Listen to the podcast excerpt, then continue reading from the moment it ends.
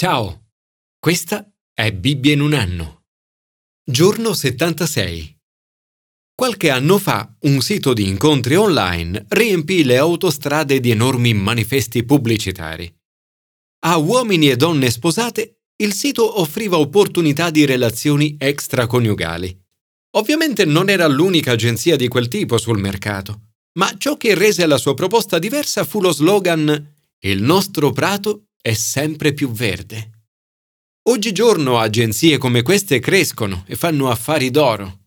Approfittano della debolezza delle persone proponendo scappatelle. Detto così potrebbe sembrare qualcosa di poco conto. La realtà è che così facendo intere vite di persone, famiglie e figli vengono ogni giorno rovinate. Tra le prescrizioni più importanti della legge, Gesù richiama la fedeltà assieme alla giustizia e alla misericordia. La fedeltà è un frutto dello Spirito Santo. Madre Teresa di Calcutta ha detto La mia missione non è quella di avere successo, ma di essere fedele. Dio è fedele con noi e la sua fedeltà è l'esempio da seguire nelle nostre relazioni personali. La fedeltà è qualcosa per la quale dobbiamo impegnarci ad ogni costo nel nostro matrimonio e nelle nostre amicizie, così come nella nostra relazione con Dio. Commento ai sapienziali. Essere fedeli nelle relazioni. Il libro dei Proverbi mette in guardia dai pericoli dell'infedeltà. In questo passo particolare notiamo la stoltezza dell'uomo e della donna che cadono nell'errore di una relazione extraconiugale. Il libro mette a confronto il comportamento di due figure femminili, la sapienza, nel capitolo 8, e l'adultera, in questo capitolo. Lo stile narrativo è quello di un padre che parla al figlio, che raccomanda di scegliere la sapienza e di evitare a tutti i costi l'adultera. Un detto dice che l'opportunità bussa alla porta, ma la tentazione suona il campanello insistentemente. La tentazione è irrequieta e insolente e ad ogni angolo sta in agguato. Ti inebria facilmente, ma è ingannevole. Ti dice Vieni, inebriamoci d'amore fino al mattino. Talvolta le persone cercano di giustificare l'infedeltà spacciandola per amore. Ma nell'infedeltà non c'è né amore né alcun sentimento profondo e durevole può solo durare fino al mattino. Ma ancora peggio, l'infedeltà induce pensieri infedeli. Poiché mio marito non è in casa, è partito per un lungo viaggio. La persona che cade nell'infedeltà è dissennata. L'errore inizia nel non tenersi lontano dalla tentazione, ma passando per la piazza rasente all'angolo e incamminandosi verso la casa di lei. Condurre una vita fedele significa non solo evitare atti di infedeltà, ma custodire i propri pensieri ed il proprio cuore.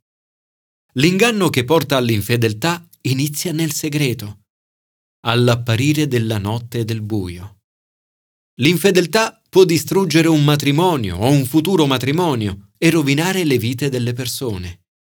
Questa è la ragione per la quale gli sposi, nel giorno del loro matrimonio, si giurano fedeltà per tutti i giorni della loro vita. Non è vero che l'erba del vicino è sempre più verde. È verde dove viene innaffiata. Se il prato del vicino è sempre più verde, forse è perché la sua erba è sintetica. Signore, aiutami ad essere fedele con tutte le mie relazioni aiuta coloro che sono sposati ad essere fedeli ai propri voti matrimoniali. Ti chiedo di custodire e proteggere i matrimoni nella nostra Chiesa e società. Commento al Nuovo Testamento. Essere fedeli alla chiamata del Signore, alle sue promesse e al suo messaggio.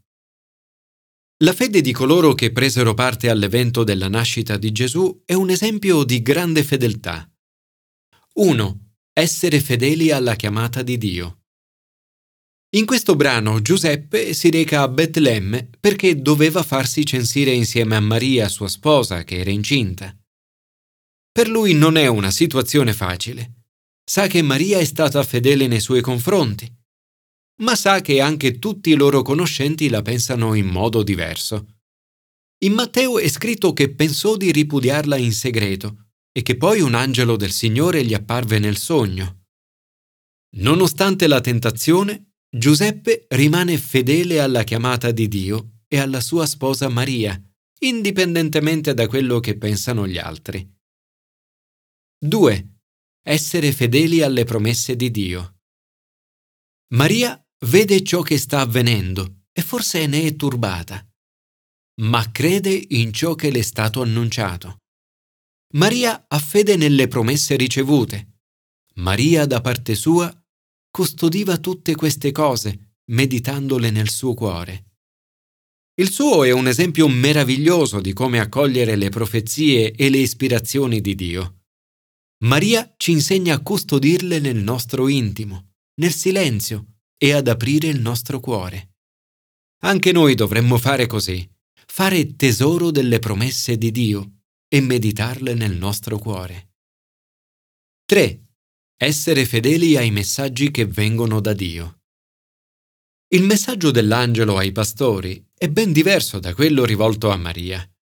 È un annuncio di grande gioia per tutto il popolo dopo aver trovato il bambino adagiato nella mangiatoia come annunciato dall'angelo, dopo averlo visto, riferirono ciò che del bambino era stato detto loro. Come ai pastori, anche a noi è stato affidato questo straordinario messaggio sulla venuta di Gesù e come loro, anche noi siamo chiamati a diffonderlo con fede. 4. Confidare sempre nella fedeltà di Dio. La narrazione della venuta di Gesù è una conferma della fedeltà di Dio. Tutto ciò che Dio aveva annunciato a Maria, a Giuseppe e ai pastori si è avverato, come era stato detto loro. Una fedeltà che abbraccia l'intera storia del suo popolo. Con la venuta di Gesù, Dio porta a compimento tutte le promesse scritte nell'Antico Testamento. Gesù nasce nella città di Davide, ed il suo padre putativo apparteneva alla casa e alla famiglia di Davide. Gesù è il Re promesso in tutto l'Antico Testamento, il Salvatore che è Cristo Signore. La venuta di Gesù porta una grande gioia che sarà di tutto il popolo, noi compresi. Gesù è il nostro Salvatore. Attraverso di lui possiamo sperimentare la pace e l'amore di Dio Gesù ci libera da tutte le nostre paure. Conoscere Gesù significa conoscere Dio Padre.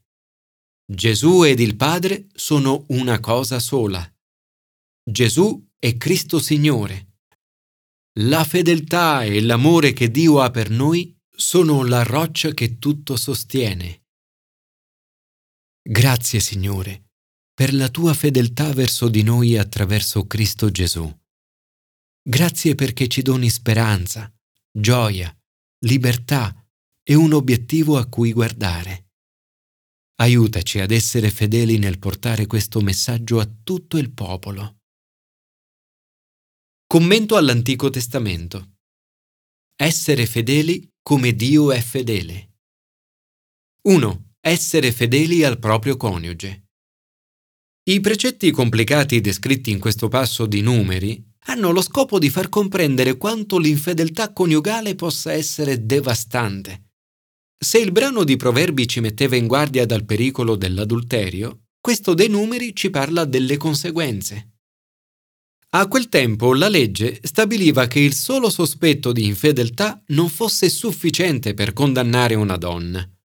Si sapeva infatti che tale sospetto poteva essere frutto della gelosia del marito, Poteva quindi trattarsi di un'accusa infondata.